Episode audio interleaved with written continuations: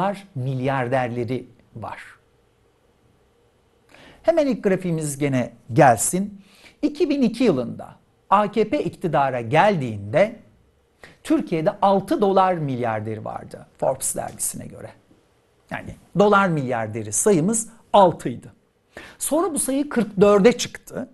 Ama dolar kuru hızlı yükselince bunların da geliri Türk lirasıyla olduğu için milyarder de olsanız, e, efendim yoksul da olsanız, orta gelirli de olsanız Türkiye'den para kazanıyorsanız bu para eğer devleti kazıklayıp devletle dolar üzerinden sözleşme yapmadıysanız TL ile kazanıyorsunuz. Dolayısıyla milyarderlerimizin de e, geliri düşüyor. Zaten gördüğünüz gibi önce 44'ten 36'ya düşmüştü. 2019'da da geçen seneye göre dolar milyarderi sayısı 11 azaldı ve 25'e indi. 2002'de 6 dolar milyarderimiz vardı. Bugün 25 dolar e, milyarderimiz var. Yani 4 katlık bir artış görüyoruz dolar milyardisinde. Çok sevinebilirsiniz Türkiye gelişiyor diyebilirsiniz. Aa, ne güzel diyebilirsiniz e, tabii ki. Peki dolar milyarderlerinin serveti ne olmuş? İsterseniz bir de e, ona hemen e, bakalım. 2002'de dolar milyarderlerinin serveti 14.4 milyar dolarken geçen sene 64.7 milyar dolara bu sene 43.1 milyar dolar. İşte o dolardaki hareket dolar milyarderlerini de vurmuş. Dolar olarak onların da serveti erimiş 43.1 milyar dolara inmiş. Şimdi biraz önce bir izleyicimiz e, demiş ki dünyanın her yerinde böyle değil mi? Hani bir tarafta yoksullar bir tarafta zenginler. Tabii ki böyle. Zaten ben daha önce çok saldırıya uğrayan e, daha doğrusu saldırıya uğramama neden olan bir şey e, söylemiştim. Kapitalizmin özü şudur. Bir yerde paylaşılacak gelir varsa, para varsa onu zenginler paylaşır. Bir yerde ödenecek borç varsa, bedel varsa ödenecek, onu yoksullar öder. Üstelik o borcun ya da bedelin kimin olduğunun hiçbir önemi yoktur o bedel zenginlerinde olsa onu yoksullar öder. Orta gelirlerinde olsa onu yoksullar öder. Türkiye'nin en zengin 5 iş adamından ikisi borçlarını yeniden yapılandırdılar. Vergi borçlarını yeniden yapılandırdılar. Bankalara olan borçlarını yeniden yapılandırdılar. Kaçınız bunu yapabildiniz veya yapabilirsiniz? Bir onu düşünün. Şimdi evet dünyanın her yerinde kapitalist düzenin özü gereği zaten paylaşılacak para varsa güç sahipleri, zenginler paylaşır. Ödenecek bedel varsa yoksullar öder. Ama gelir dağılımının daha bozuk olduğu ülkelerde bu durum daha daha fena olur. Türkiye'de ne dedik? 25 dolar milyarderi var dedik. Peki dünyanın başka bazı ülkelerine bakalım. Türkiye'nin kaç katı servetleri var? Yani milli gelirleri var. Kaç dolar milyarderi var? Japonya. Türkiye'nin 7,5 katı milli geliri var Japonya'nın. 7,5 katı Türkiye'nin milli geliri var. 7,5 tane Türkiye ekonomisi büyüklüğünde Japonya. Ama geliri o kadar iyi dağıtmış ki Japonya. Japonya'da 32 dolar milyarderi var. Bizde 25 dolar milyarderi var. Japonya'da 32. 7,5 katı da büyük. Yani pastası bizden 7,5 kat büyük.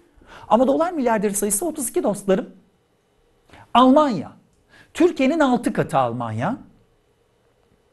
6 katı büyüklüğünde bir e, şeysi var Almanya'nın pastası var. 114 dolar milyarderi var Almanya'da. Yani bizim 4,5 katımız Fransa, Türkiye'nin 4 katı Fransa ama 41 dolar milyarderi var. Güney Kore, Türkiye'nin 2,5 katı bizim hesabımızla 70'e yakın dolar milyarderi olmalıydı. Ama 36 dolar milyarderi var. Bu neyi gösteriyor? Türkiye'de gelir dağılımının çok bozuk olduğunu gösteriyor. Türkiye'nin pastasını iyi bölemediğimizi, işte bölemediğimizi e, gösteriyor. Şimdi bir de bir banka var. Credit Suisse dünyanın en büyük bankalarından biri. Bu da servet raporu yayınlıyor. Milyarderleri değil de milyon ve üzerine bakıyor. Halkın gelir e, seviyelerine bakıyor. Bir de onun araştırması bize ne söylüyor? O rakamlara bakalım isterseniz. 2002 yılında Türkiye'de kişi başına ama yetişkin başına 55 milyon yetişkin var e, Türkiye'de. Yetişkin başına servet 11.147 dolarken 2019'da 24.398 dolar. İkiye katlanmış. Çok güzel, çok iyi. Peki ama kişi başı gelirimiz başka bir şey. Servet nasıl oluyor? 2002'de bizim gelirimiz 4000 dolara yakındı. Servet nasıl oluyor? Servet ve gelir aynı şey değil. Bu şu. Arabanız var. Şu kadar bin dolar. O sizin servetiniz. Eviniz var. 300 bin dolar, 100 bin dolar, 50 bin dolar. O sizin servetiniz. Hisse senediniz var borsada. Türkiye, Türkiye'de finansal servet çok küçük. Gelişmiş ülkelerde finansal servet büyüktür. Bizde finansal servet çok küçük. Borsa çok sığ olduğu ve borsanın büyük kısmı yabancıların elinde olduğu için. %64 biliyorsunuz. O yüzden bizde daha ziyade konut gibi, arsa gibi, işte tarlanız var, bağınız var, bahçeniz var. Oralardan oluşuyor servet. Peki acaba bu servetin dağılımı nasıl? Credit Suisse bunu da saptamış. 10 bin dolardan az serveti olan 34 milyon 600 bin kişi var Türkiye'de. 10 bin dolar. Şimdi zaten bir arabanız varsa kesinlikle bunun üstündesiniz. Ama evde 4 kişiyseniz onu 4'e böleceksiniz. Yetişkin düzeyinde bakıyoruz. Yetişkin e, sayısı 55.5 milyon kişi. Çocuklar yetişkin değilse eğer, eğer o zaman ikiye böleceksiniz. Eviniz varsa ev örneğin e, işte ne bileyim 300 bin liraysa eğer ev ikiye böleceksiniz. 10 bin doların altında serveti olan 34 milyon 600 bin kişi var. 10 bin ile 100 bin dolar altında arasında serveti olan 19 milyon 300 bin kişi var. 100 bin dolarla 1 milyon dolar arasında serveti olan 1,5 milyon kişi var. 1 milyon doların üstünde serveti olan insan sayısı 94 bin kişi. 94 bin kişinin 1 milyon doların üstünde serveti var kredi e, Suisse'in verisine göre. Şimdi böyle bakınca e, böyle bir acayip geliyor size değil mi? Bunu biraz daha ayrıntılandıralım. Diyelim ki Türkiye'nin nüfusu 100 kişi. 100. Türkiye'de 100 kişi yaşıyor. Ve Türkiye'nin de 100 lirası var. Ben örnek ülke olarak Kore ve Fransa'yı da aldım. Diyelim onlar da Türk lirası kullanıyorlar. Kore'nin de 100 lirası var, Fransa'nın da 100 lirası var, Türkiye'nin de 100 lirası var. Herkesin de nüfusu 100 kişi. Türkiye'de 10 kişi bu 100 liranın 70 lirasını alıyor. 70 lira 30 kuruşunu alıyor.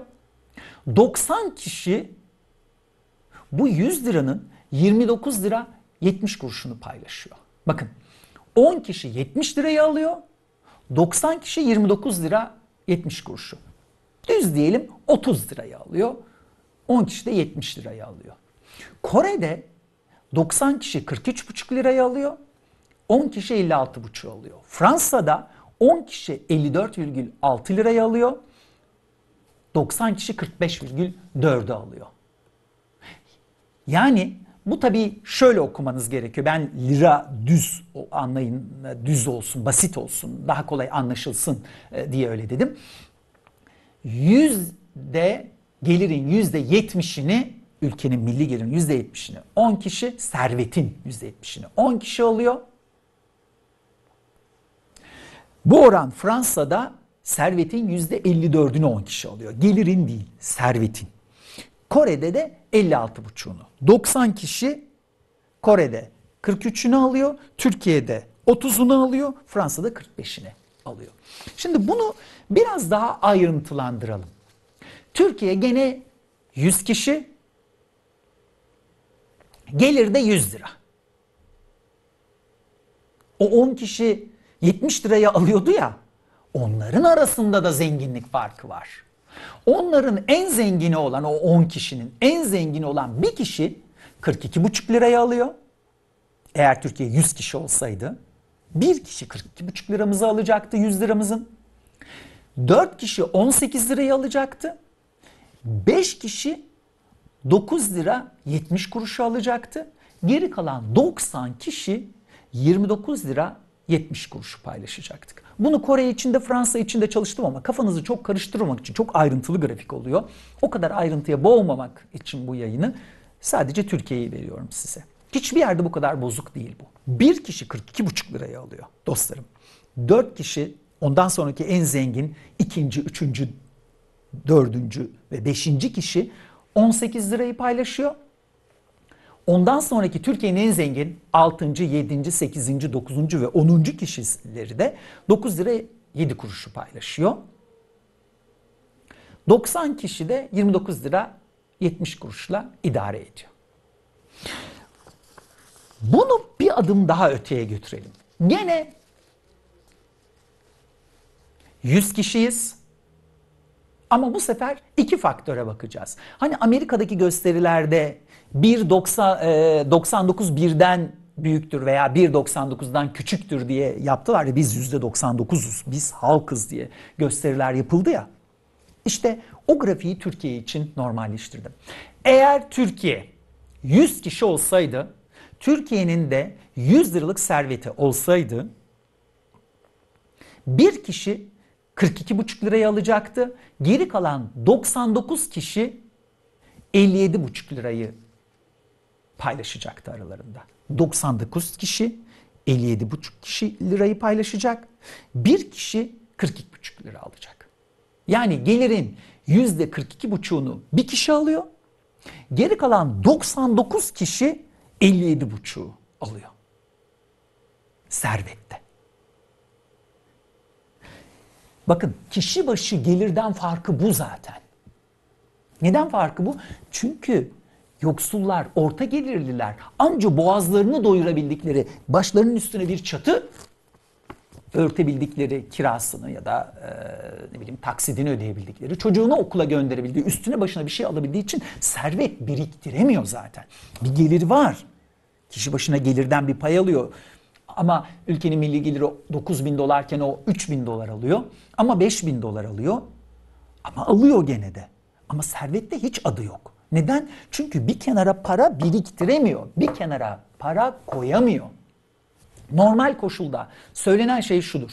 Herkes gelirinin yüzde yirmisini yani 100 lira kazanıyorsa 20 lirasını minimum bir kenara koymalı ve biriktirmelidir.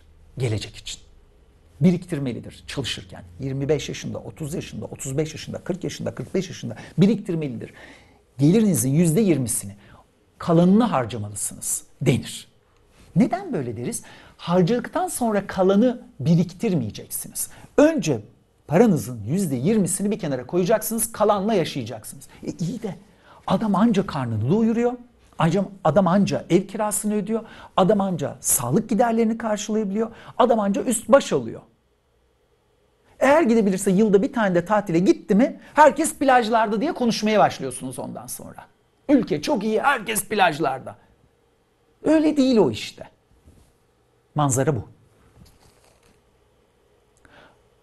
Bir kişi servetin yüzde 42 buçuğunu alıyor.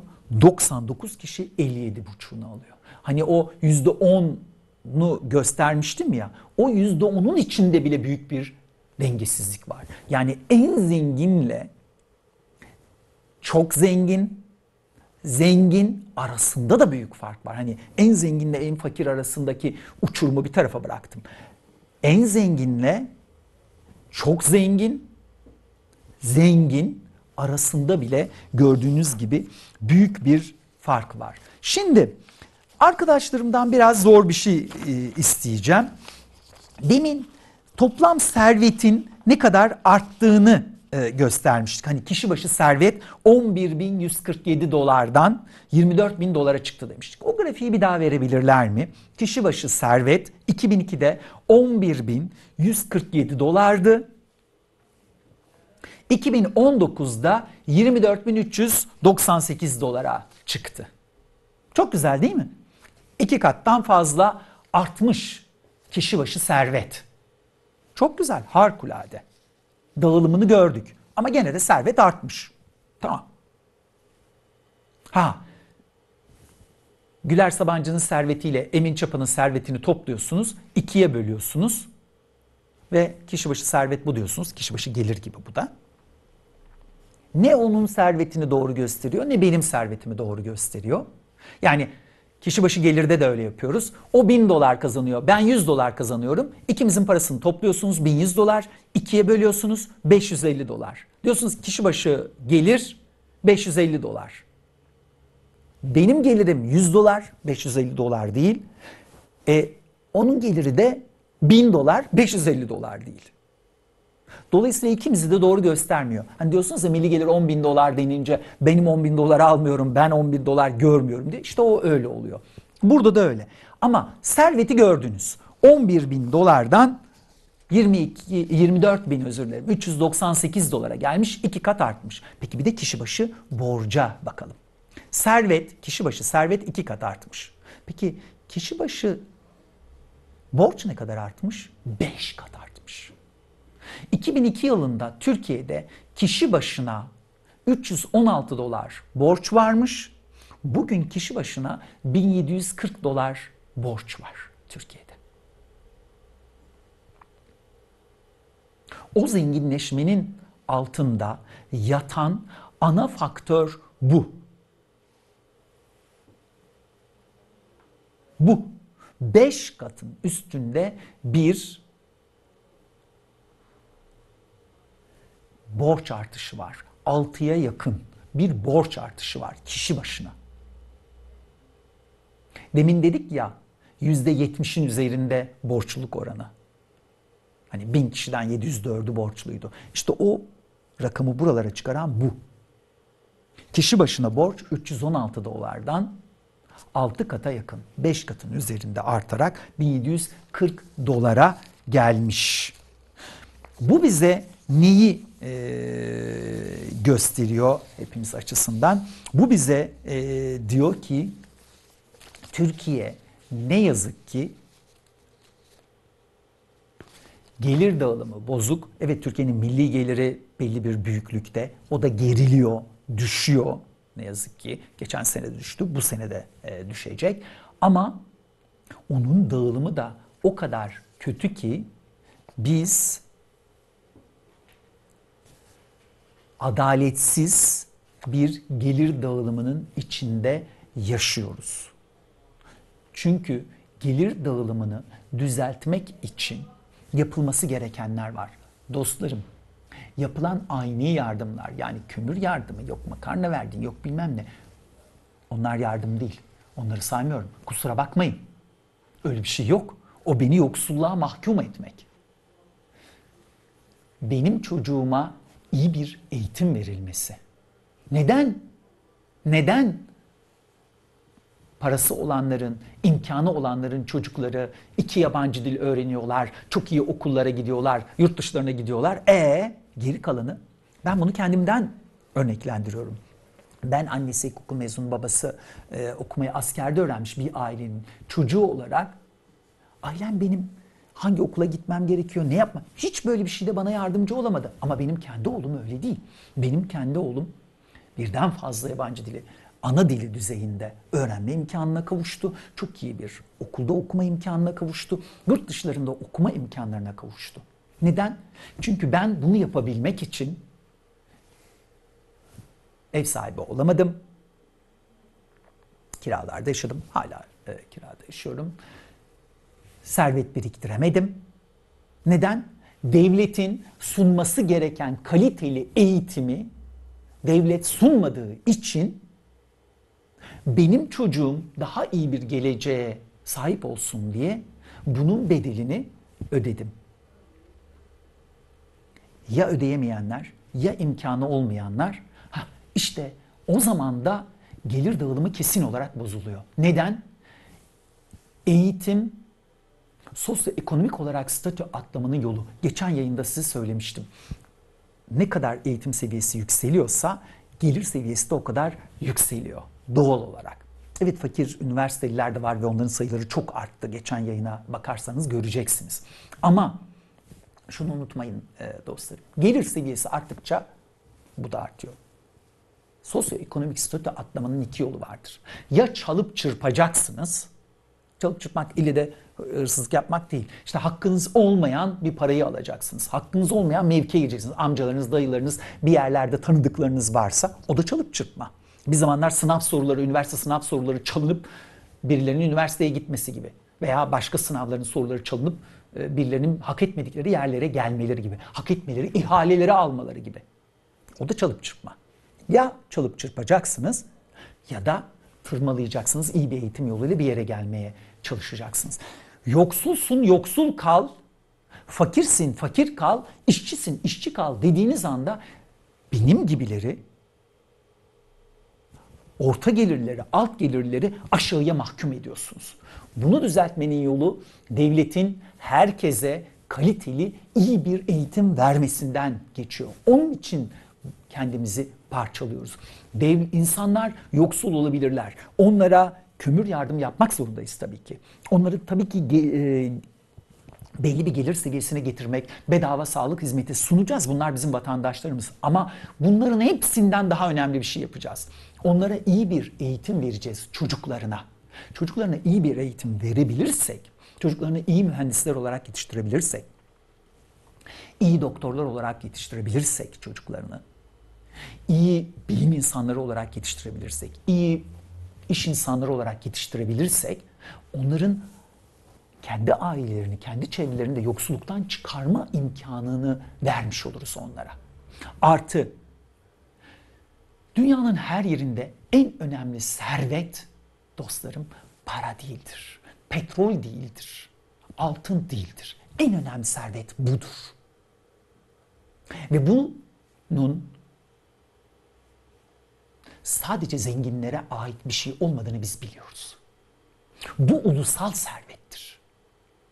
Yoksul ailelerin çocuklarına sırtınızı döndüğünüzde, onlara iyi bir eğitim imkanı vermediğinizde ülkenizi yukarı taşıyacak bilim insanlarını, mühendisleri, doktorları, ekonomistleri, işte aklıma gelmeyen diğer meslek dallarını, iyilerini, önemli bir kısmını bir kenara itmiş oluyorsunuz. O çocuklara eğitim vermediğiniz zaman o çocuklar kaybetmiyor ya da aileleri kaybetmiyor sadece. Şirketleriniz de kaybediyor. Ülkeniz de kaybediyor ve insanlık da kaybediyor. Çünkü yoksullar aptal, zenginler akıllı diye bir şey yok. Şükürler olsun. Zeka öyle dağılmıyor. Yetenek öyle dağılmıyor. Onların içinden iyi sanatçılar gelebilir.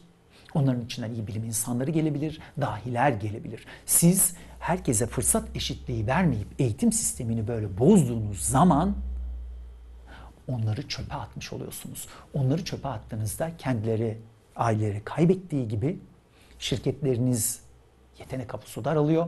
Ülkenizin yetenek kapısı daralıyor ve insanlığın yetenek kapısı daralıyor. O yüzden yurt dışında bu kadar büyük burs imkanları veriyor insanlar. Alt gelir gruplarından gelen, dezavantajlı ailelerden gelen yetenekleri kaybolmasını engellemek için. Eşit eğitim fırsatını üniversite altı seviyede de, üniversite seviyesinde de kaliteli eğitim fırsatını vermemiz lazım. Ama eğitim sistemimiz o kadar bozuldu, o kadar bozuldu ki Aralık ayında pizzanın yenisi açıklanacak. O zaman biraz daha bunu ayrıntılı konuşacağız. Çok bozulduğu için ne yazık ki Türkiye'de gençler, çocuklar heba oluyorlar. Vasat eğitimler alarak vasat e, bireyler haline dönüştürüyor eğitim sistemimiz. Ve bunun yıkıcı bir yanı daha var. Dünya ne yazık ki yeni bir patlama, yeni bir bilim ve teknoloji patlaması çağına giriyor. Bu yeni bilim ve teknoloji patlaması çağında kas gücünün artık bir önemi yok. Eskiden bu mümkündü. Tarımda gaz gücü önemli bir şeydi. Tamam. Sanayide siz ne yapardınız? Sanayi devrimini yaptınız veya yapmadınız. Parayı verirdiniz sanayi devrimi yapanlardan giderdiniz makineleri alırdınız. Cahil adamı da onun başına oturtunuz. Bu düğmeye bas, bu kolu çek, şunu şöyle yap, bunu böyle yap. Onun sonunda bir ürün çıkar ortaya. Bunu satarsınız.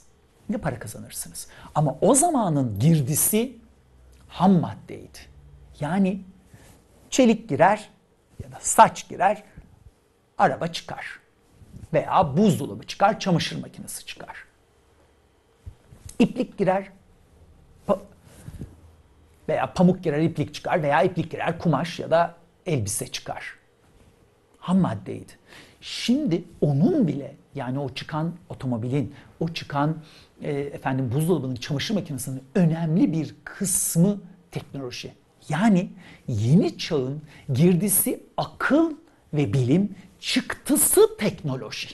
Girdisi akıl ve bilim, çıktısı teknoloji olan bir çağda cahil kitlelerin sizi zenginleştirebilmesi mümkün değil dostlarım. Çünkü eski sistemdeki ürünlerin bile yani buzdolaplarının, çamaşır makinelerinin, bulaşık makinelerinin, otomobillerin bile önemli bir kısmı artık akıl ve bilim. Daha az yakıt yakıyorlar, daha az elektrik tüketiyorlar, çok daha özellikliler artık. O yüzden bu eğitim meselesini önemsiyoruz. Bu eğitim meselesindeki yanlıştan Türkiye dönmelidir. Aklını başına devşirmelidir ki bu çocuklara iyi bir eğitim verelim. Onlar kendileri şirket kursunlar veya mevcut şirketlerimizi daha ileri taşısınlar. Böylece ülkemizin geliri yükselsin. Aksi takdirde Türkiye'nin herhangi bir geleceği olmayacak. Olmayacak dostlarım. Bu çocuklar bundan 10 yıl, 20 yıl, 25 yıl sonra şirketlerde bir yerlere gelecekler. Onlara bir fırsat sunamayacağız. Böyle bir ülke olmak istemediğimiz için bütün bu rakamları gösteriyorum. Evet, e, bu arada önemli bir konu daha var. Hükümet yeni bir vergi düzenlemesi yapıyor. Epey bir ayrıntısını biliyoruz ama biraz daha ayrıntı bilmemiz lazım. Onu da sizinle paylaşacağım. Her yeni vergi vatandaşın cebinden alınan bir paradır. Bir kere bunu bir kafanızın bir kenarına yazın devlet vatandaştan vergi almalıdır. İyi vatandaşlar vergi vermelidir. Ama o verginin karşılığında ne alıyoruz? Biz vatandaşlar olarak bunu sorgulamalıyız. Önümüzdeki günlerde o konuya da bakacağız diyelim ve bu haftalık yayınımızı burada e, keselim.